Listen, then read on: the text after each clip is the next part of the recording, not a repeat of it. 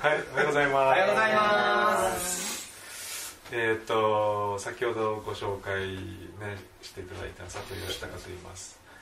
えっ、とそうですね。あの大学彼がね大学生の時に僕が同じあの早稲田大学の中で、えー伝道してましてね。それでまあ彼と会って、まあ彼以外に何人かの学生たちと毎週定期的に会ってね。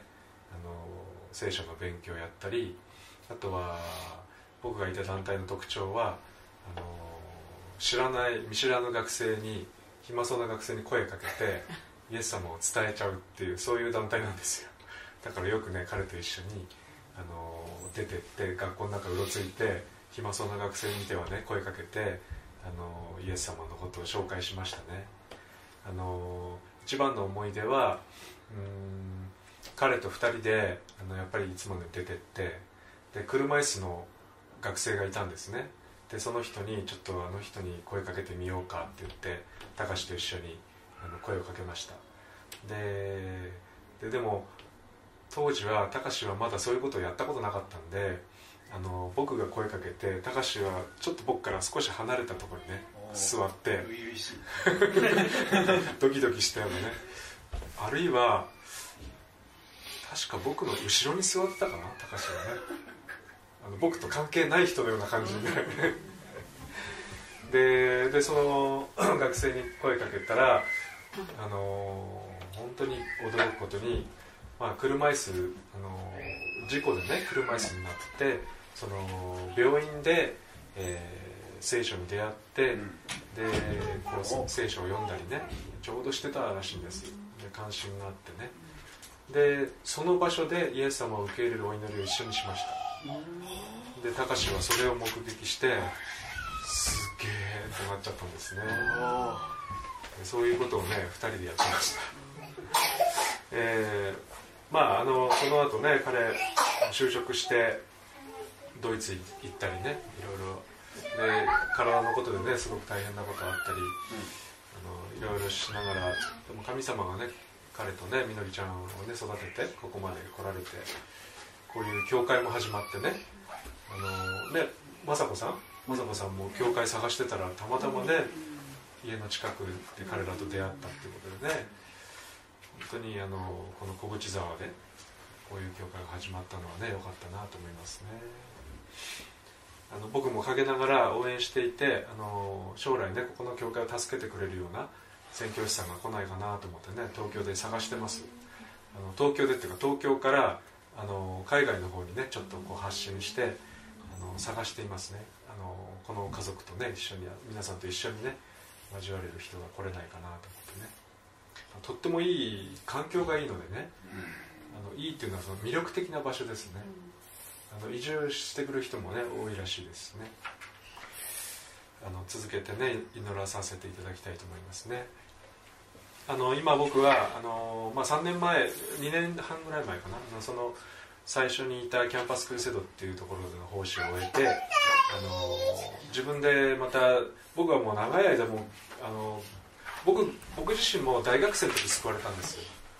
大学でねあの、まあ、大学1年生で僕も早稲田大学なんですね。早稲田大学行って、えっと、宮城県の仙台から出てきて大学に行ってそれであのまあうろうろしてたらあのそのクリスチャンと出会ってしまってで伝道されたんですよやっぱり。いきなり伝道されてその4つの法則っていうねこういうなんか福音が書いてある小冊子をね読まれてそれであのその場所でイエス様を受け入れるお祈りをねあのしちゃったんですよね。しちゃったらしょうがないあのほら田舎から来たねあの素朴な青年だったんで あのなんか言われるままにね祈っちゃったんですよね。あのイエス様ってね私は罪人ですってね。でイエス様あの十字架で死んでくださって感謝します。アーメンってあの祈ればいいんだよって言われて「はい」って言って一緒に祈っちゃったらもう今日からクリスチャンですよとか言われてね。それでえーっていう感じだったんですけどまあその後約2年ぐらいですね。その先輩大学の先輩のクリスチャンが僕をしつこく追っかけてきましてね。あの教会に行こうとかね一緒にバイブルスタディやろうとかねあのしつこくしつこく追っかけてきましてね。僕はこう宗教をやるために大学に行ったわけではなかったんで彼を避け続けたんですよ。もう嫌だ嫌だと思ってね。だから1年生に1年生の5月に彼と出会って2年生の秋まで、えー逃げ続けましたね。あの夏休み2年生になって夏休み終わってその秋ですね。秋まで逃げ回ってたんですけどもその2年生の秋にあのなんていうんですかね。今度は彼じゃなくて本当にイエス様にあの捉えられましたね、えー逃げ回ってたのはやっぱり宗教をやりたくないと思ったからです。まあとてもいい人でしたその先輩は。でもこの先輩すごく素敵ないい人なんだけどキリスト教だけはいいやってね。あの時なんてお祈りしちゃったんだろうって一緒に。だからこの人ずっとつけ回してくるってね。けどねあの面白かったです。その2年間の間に僕の心の中に罪ってなんだろう？罪ってなんだろうってね。あの彼と最初に出会って読まれたあの聖書の言葉の中に人には罪があってってねその罪を俺別に罪を犯してないよなって、うん、何もそんな悪いことやってないし何が罪なんだよってね。そのね罪っていう言葉がねずっと響いてました。神の言葉は生きてるんですね。罪ってなんだろう罪ってなんだろうって。その2年間僕は彼を避け続けた避け方。どういう避け方したと思います？まずね嘘つきましたいっぱい。あれ？連絡来ると「あすいませんバイトがあるんで」つって会わないですバイトなんかないんです。あともう一つは学校でこうね友達とこう学校の中歩いてると向こうから彼が歩いてくるのをね見かけてそれであのびっくりしてね僕はその友達をグッグッとねこう早稲田大学ってね結構木が生えてるんですよ。その木の陰にね友達を押し込んで一緒に隠れて 友達が「どうしたんだよ」ってね「いやキリスキリストにかぶれてる先輩が こっちに向かってくるからやばいんだやばいんだ」ってね。こう逃げましたね。で、まあ、とにかくねあの2年間の間に彼に対して僕は嘘つきまくりですね。会いたくないから会いたくないですとかねあの嫌ですって言えなくてあのごまかしてばっかりいましたね。それで一方でなんか大学に入ったものの人生の目的とかねこれから将来どうしたらいいんだろうっていうのがよく分からなくてで焦りを感じてました。で罪罪罪ねっていう言葉と、まあ、彼に対してはそういうひどいことをずっとやり続けて避け続けてね。で一向にその彼との関係が解決しない。すっきりしない。彼はもうめげずに追いかけてくる。あの昔あの電話のモジュラージャックってね今外せますよねカチャって壁からね。でも昔はね穴からポコって出てるだけで取れないんですよ。それで黒電話でした。まだダイヤルのね。で電話が鳴るとドキッとするんですよね。彼だってね分かるんですよ。それであの母がね仙台から送ってくれて一度も使ったことがないあの座布団。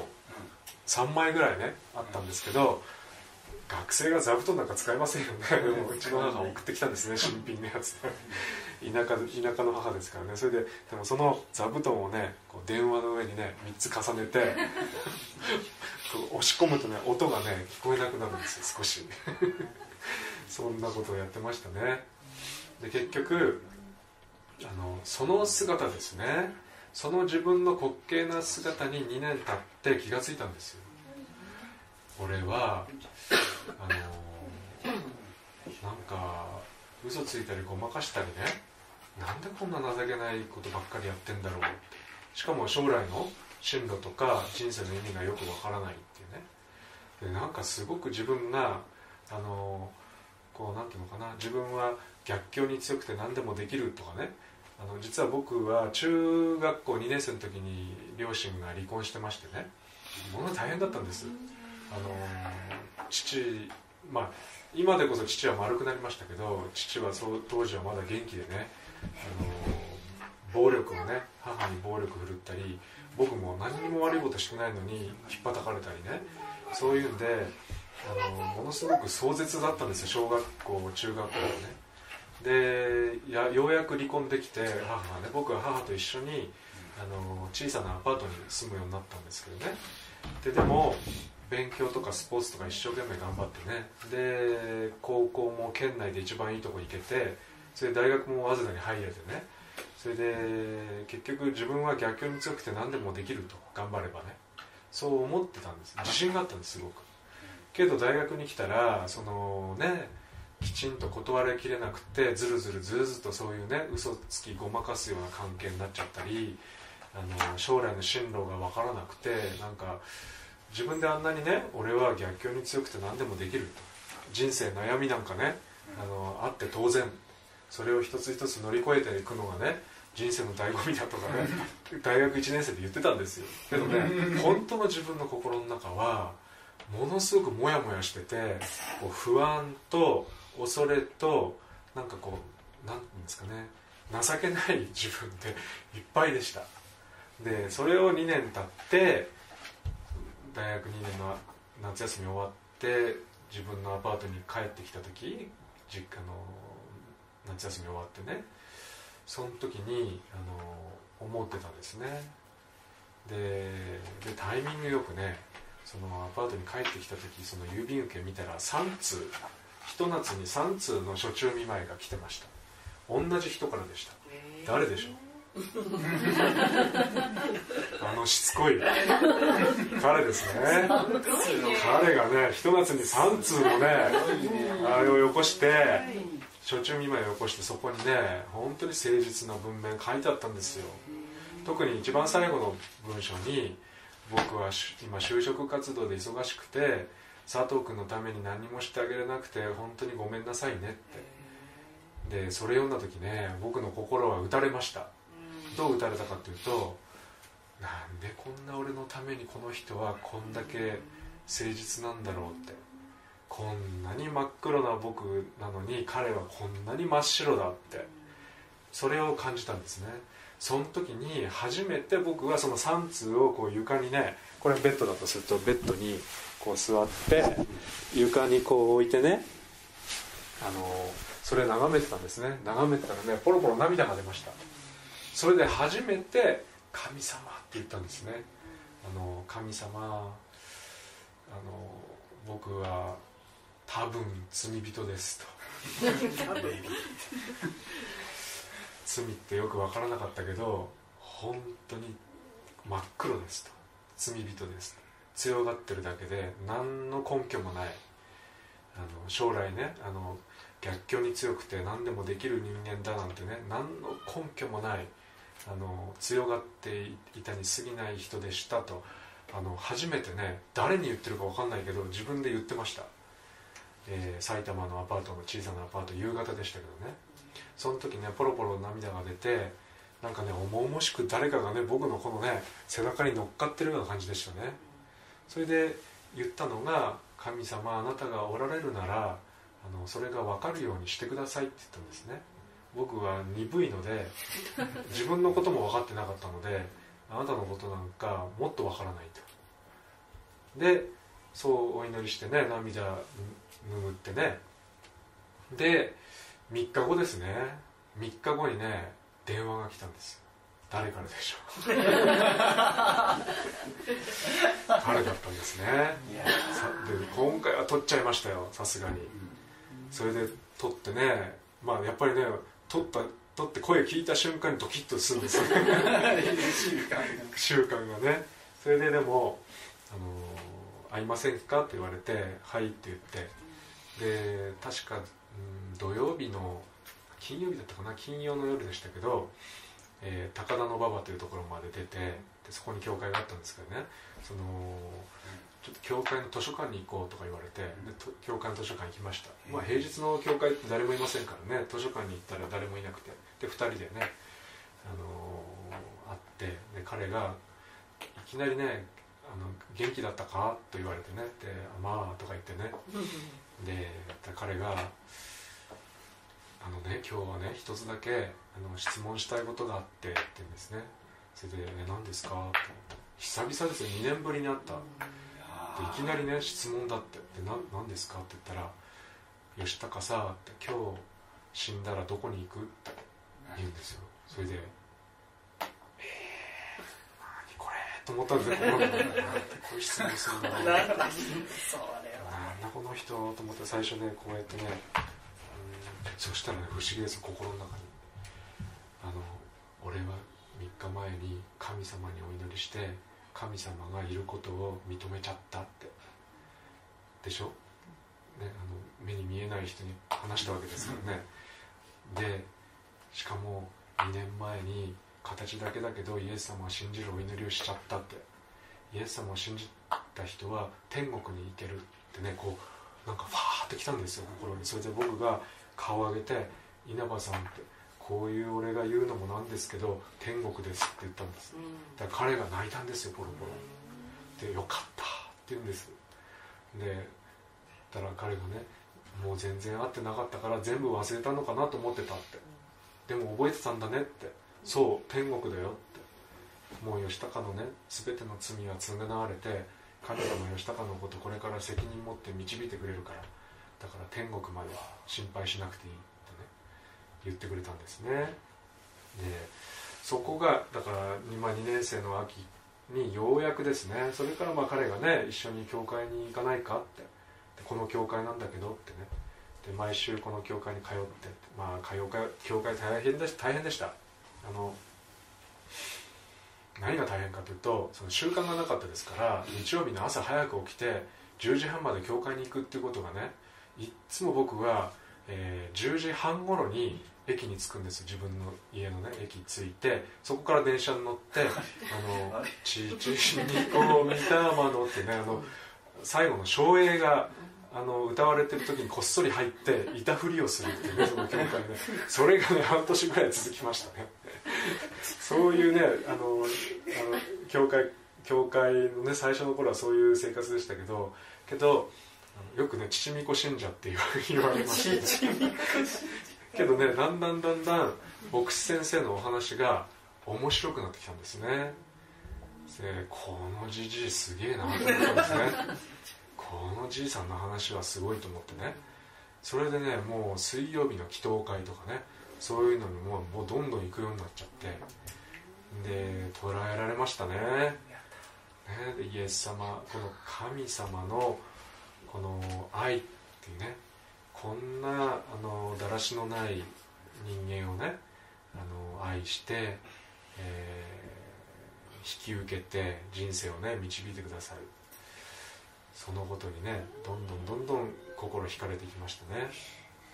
で結局はまあ大学のまああのね、その後大学生活はほとんど聖書漬けでした。学校の勉強が全然面白くなくなっちゃったんですね。で今度はあんなに逃げ回ってた僕が追いかける側になりました。大学の中で学生時代からあの友達捕まえてはイエス様のことをね話し始めちゃったんですよ。で友達がね「なんだよお前この間までお前一緒にエロビデオ見てたやつが何なんだよ どうしてね いきなり精神君主になんなよなるんじゃないよ」とか言われてね。でも彼ら2人もクリスチャンになりました、えー、本当すごいでしょ？ねえそんな仲間がねどんどんあで長野県あの下下佐じゃなくて木曽木曽福島に僕友達いるんですけどあの彼なんかね今松本の市役所で働いてますけど彼はあのまだクリスチャンじゃないんだけどあのもうずっと僕の変化を目撃してきた仲間ですね。なんでそんなに聖書がいいのっていまだに言ってますけどね。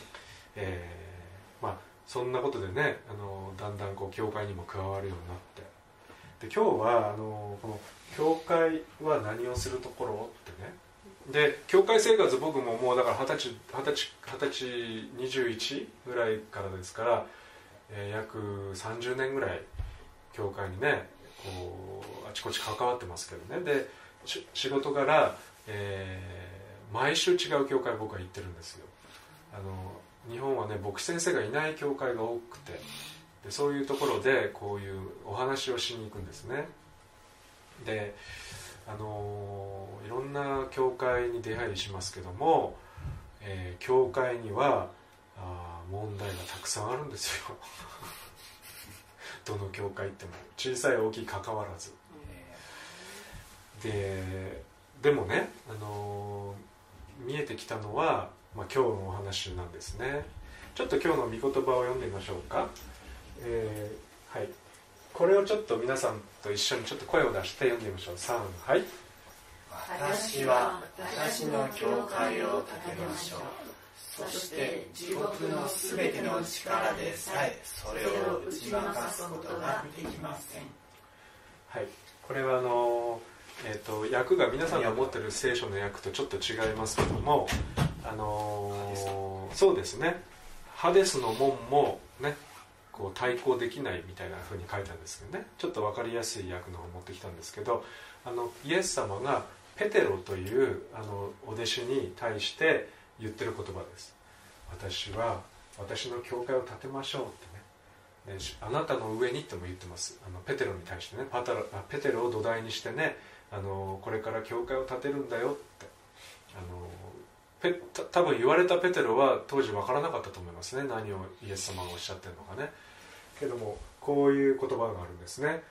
イエス様はその私の教会を建てるというんです。そしてその教会は地獄の全ての力でさえこう打ち負かすことができない。そういう教会だってこの聖書の言葉からどんなことが読み取れます？短い聖書の言葉ですけどもね。教会に関してどんなことが分かります？教会はイエス様が建てる。うん、まずイエス様が建てるということです問題があってもそれでその教会が朽ちることはない。ない。そうですね。他にはどうです？同じかな教会っていうのはイエス様の教会はい、うん、ね、はい、地獄のすべての力。これね「黄泉の力」って書いてある聖書もありますしね「ハデスの門」って書いてあるこれどういうことかというと死ということです。教会は死なないということです。あのー 教会だけが永遠に続くものだということです、えー他に永遠に続くものっていうのはありません。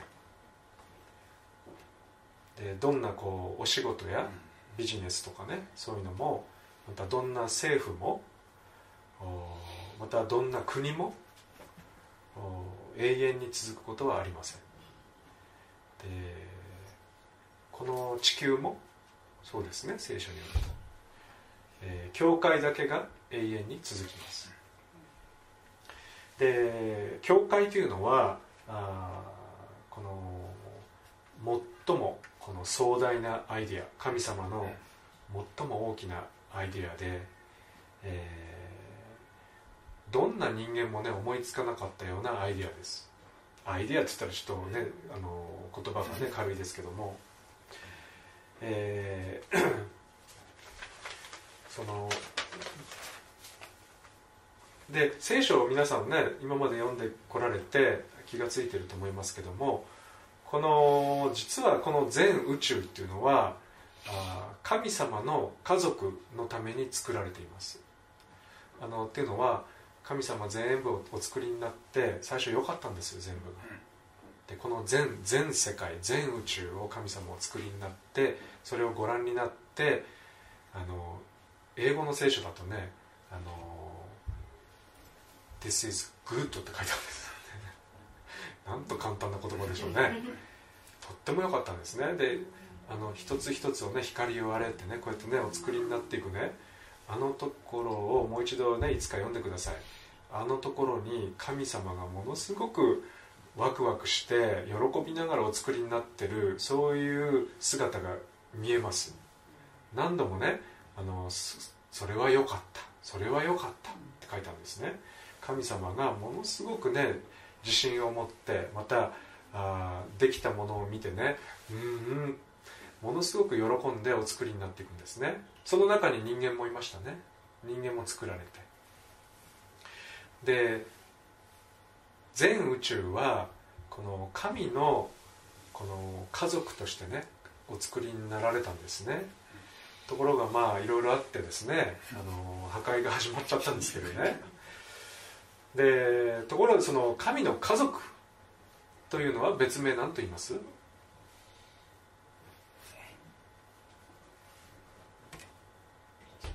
別名神の家族。はい。神の家族。今日の言葉ですね。教会。教会ですね。教会というのはこの教会も含めてあの全世界の教会またあの今もうね召されてあの召された兄弟姉妹たちも含めてものすごい巨大な教会が今作られていますねでこのここにある小口座オリーブ教会はその大きな目に見えない教会の目に見える形として置かれてるんですね。一部としてね。でこの大きな大きなこの教会これを神の家族と言ってますよね。でこの神の家族このために全宇宙が作られていますほとんどあの本当の最初の創造ですね。創造クリエーションですけどね。最初の創造はこの神の家族のために作られてるんです。教会は建物ではありません、えー、教会は神の家族全体のことを言ってます。で神様は家族が好きなんですよ。簡単に言えばね。あの神様は家族を欲しました。そしてこの全宇宙をお作りになろうとお決めになってね、えー、地球をまた人間をお作りになられましたね。で人間は神様を選ぶか拒むかの選択まで与えられました。これ神の愛の表れです。愛というのは束縛しませんよね、えー、神様は人間に神様ご自身を選ぶか拒むかの選択さえ与えるほど人間を信頼して愛していらっしゃったということですね。で神様は神様に対して愛を持って応えようとする人々がいるっていうことも知っておられました。もちろん逆もですね。でその神様に目を向けようとする人たちを永遠に神の家族の一員として天国に連れて行こうとしています。で私たちはみんなね今幸いにもこの神の家族になっていますね。で行くつ行くところがもう決まってますけどね、えー、でここで一つ質問なんですね、えー、皆さんがもうすでに神の家族の中にいるならば、えーのさっき一番最初にあった教会がこの教会だけが永遠であるっていうことから見ると皆さんが神の家族の一員であるならば皆さんが永遠であるってことでしょ？もっと言い方変えると皆さんはねもうお互いが永遠に一緒にいる人になっているのであのー、ねまたずっと顔を突き合わせなくちゃならないってことなんですよ もうね避けて通れない存在になっちゃってるんですね。永遠ですよ。ねこの地上でね終わりだからまああのあのね兄弟ちょっと我慢してよ。ね。残念ですけどねもう永遠にそのこのこれ皆さん一緒ですよね、あの他の教会の人もそうですよ。昔ね皆さんがいらっしゃった教会でね喧嘩した兄弟姉妹もまた会いますよ。これ避けられないんですよ。教会には問題がありますよね。大体人間関係なんです。けどねその兄弟姉妹たちとねこれ永遠なんですよ私たち。いやー逃げらんないってね。僕もここに至るまでいろんな兄弟姉妹たちとこじれてあのに逃げてきたっていう経験がありますよ。でもねあのあのね嫌嫌なね兄弟姉妹たちとね永遠なんですよ。これはなどうこれは何を意味するかというと私たちはもうねどうしたって永遠に一緒に生きていくことにもう決まっちゃっているのであのどうやったら共にうまくやっていけるかを学んでいかなくちゃならないということです。避けられないから、まあ、家族だからね。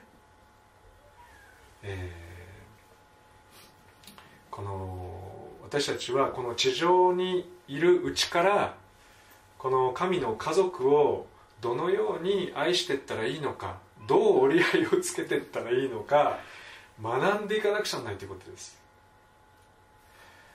この教会がねこの地獄の力死死の力にさえ勝っちゃう。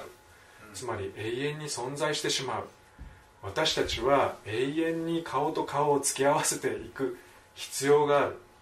もう避けられないとしたらじゃあうまくやっていく方法を今のうちから身につけなくちゃならないんです。まあ学ばなくちゃなりません。ところが私たちどうですか？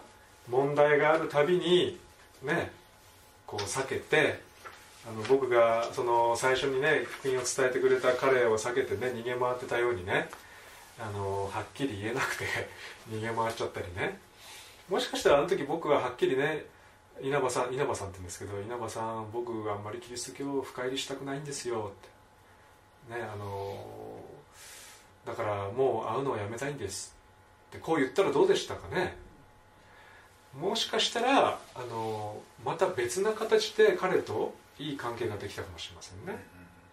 まあ結局彼が追いかけてくるってことには変わりなかったと思います。けどねでもあの僕がもしきちんと向き合ってあの対処していくんであればそれが愛だったと思います。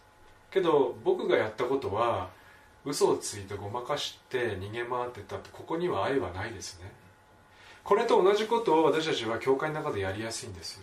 きちんと向き合えなくって陰口をしたり、ね、あのあるいは心の中で溜め込んでいつか爆発しちゃったりね。あるいはどっか違うとこで爆発しちゃったりね。あの僕もよくありました。ででもね聖書によると神の家族教会は永遠なんですね。もう避けられないんです。だとしたら私たちは教会を家族を愛するとはどういうことなのか学ばなければなりませんね。問題があるたびにその逃げ回るんではなくてその問題を愛するということがどういうことなのか取り組むいい機会にしなくちゃなりませんね。そうなればその家族としてより成長していけると思うんですね。けどなんとね多くの機会を私たちは台無しにしてるでしょうかね。えー、神様は教会をどのぐらい愛していらっしゃると思います？死ぬほどですね。神様は十字架にかかって死んでくださるほどその家族を愛していらっしゃるんですね、えー、私はイエス様がいるから教会はいりませんとかね言う人いますよ。けどそうではないと思います。あのこの私たちは神の家族を愛するということに取り組んでいかなくちゃなりませんね。あの愛するっていうことはイエス様が十字架にかかって示された究極的なあのなんていうんですかね課題ですよ。イエス様が何だかイエス様ってあの聖書の中であんまり伝道しなさいって言ってないんですよ。あの、ね、結果的にはまあ伝道に行かざるを得ないんですけどもあの聖書を読んでると愛しなさいという言葉は頻繁に出てきます。けど伝道しましょう。伝道しましょうというのは最近の牧師だけですね。あのイエス様はいつも愛しましょう。互いに愛し合いなさい。イエス様が愛されたようにあなた方も互いに愛し合いなさい。何より十字架で示されたのは愛でしたね。また第一コリントにもありますね。あの信仰希望愛。その中で一番大切なものは愛ってありますね。つまり私たちはこの人生かけて愛とは何なんだってね愛するって何なんだっていうことに取り組まざるを得ないんです。でそのためにねあえておそらく神様はいろんな問題をその教会の中に与えてくれますね。兄弟姉妹同士の間にこじれをね与えてくれます。その瞬間こそ神様が当店です2人に。さあどう？ってこんな問題があるけど愛し愛愛愛するってどういうことか？この問題を通して学びなさい。ってあの教会神の家族は永遠ですね。ですから私たちはあお互いの存在を避けられません。結局はお互いを愛し愛するっていうことに取り組んでいかなくちゃならないです。時間がかかってもいいです。諦めないでこの人この人を愛するにはどうしたらいいんだろうって。ものすごくしんどい、あの逃げられたら一番簡単なんですけど逃げると成長がないです。もっと言えばあのいずれまた会いますからその人に。逃げても解決ないですね。あの本当に私たちねクリスチャンは愛において人生かけて取り組む取り組み続けていくね。教会今日はね教会とは一体何なのか。一言で言えば愛に取り組む場所ですよってことです。愛し合うっていうことに取り組むんですね。取り組むってことはそう簡単にできないということです。もちろん簡単にできる時もありますよ。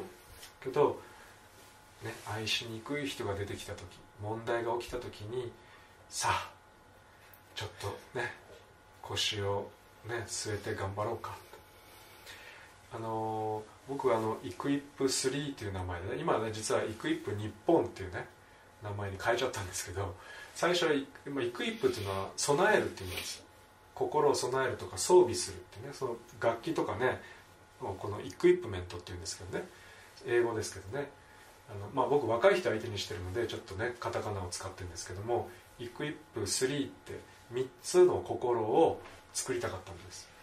でこの3つの愛3つの愛を育みたかったんですね。一つは神様に向き合って神様と愛し合うね。神を愛する愛、えー、もう一つが、えー、この神の家族。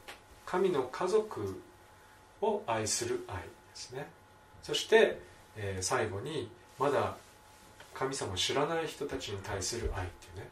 この神への愛家族への愛そしてこのノンクリスチャンの人たちへの愛っていうねこの3つの愛を育みたいと思ったんですね。それでそういう団体を作っちゃいました。ででもねやっていくうちに分かってきましたのは、えー、一つ大切なことがあるなと思いました。この愛をね成し遂げていくためにどうしてももう一個必要だったんです。それは自分の心と向き合うということですね。自分の心が今正直に何と叫んでるのかを聞き取る。嫌だ。やりたくない。疲れた。っていうそのネガティブな声をきちんと捉えなくちゃなりません。それができないと神様と人との関係がうまくできないんですよ。あの嘘をついちゃいます。僕がその稲葉さんと出会った時に自分の心を見てなかったんです。自分の心は嫌だって言ってたんです。でも嫌だって言えなかったから嘘つきました。そこには愛はないです。でも皆さんも人との関係であのあ私ちょっとねこのご奉仕はすごく実はものすごい言いにくいんだけどものすごく負担でやりたくないんです。って言ってください。あの正直に自分の心を見ることと見せること。それがね愛の始まりです。あの人を愛するっていうのはあのなていうんですかね。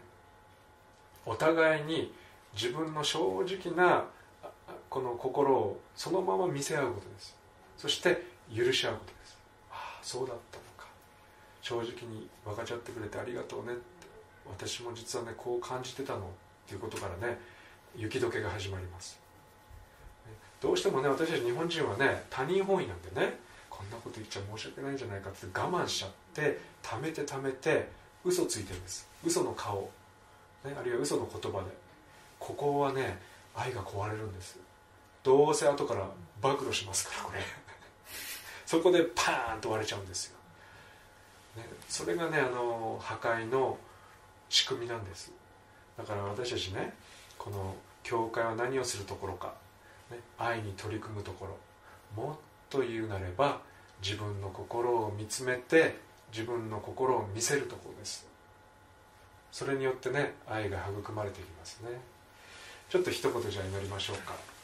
天のお父さん今日のこの御言葉ありがとうございます。あなたはああなたがお立てになる神の家族教会は永遠であるとおっしゃいましたそれ私たちは今のうちから仲良くしていかなければなりません、えー、けどいろんな問題を通してあなたはあ仲良くするにはどうしたらいいのかあ問うてこられます、えー、感謝します、えー、私たちはちょっと鈍くて問題が起きるたびに避けてそして、え問題を大きくして教会を壊してしまいがちですけどもあるいは自分の心も壊してしまいがちですけども神様あ教会は今のうちからあ愛に取り組んでいく場所であることあなたが語っておられます。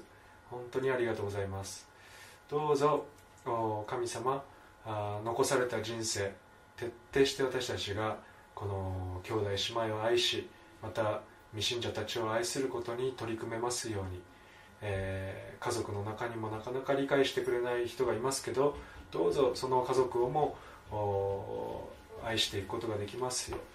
どうやったら愛せるのかも教えてください、えー、主よそれによってあなたが栄光を表してくださいますようにお願いします。感謝してイエス・キリストのお名前によってお祈りします。アーメ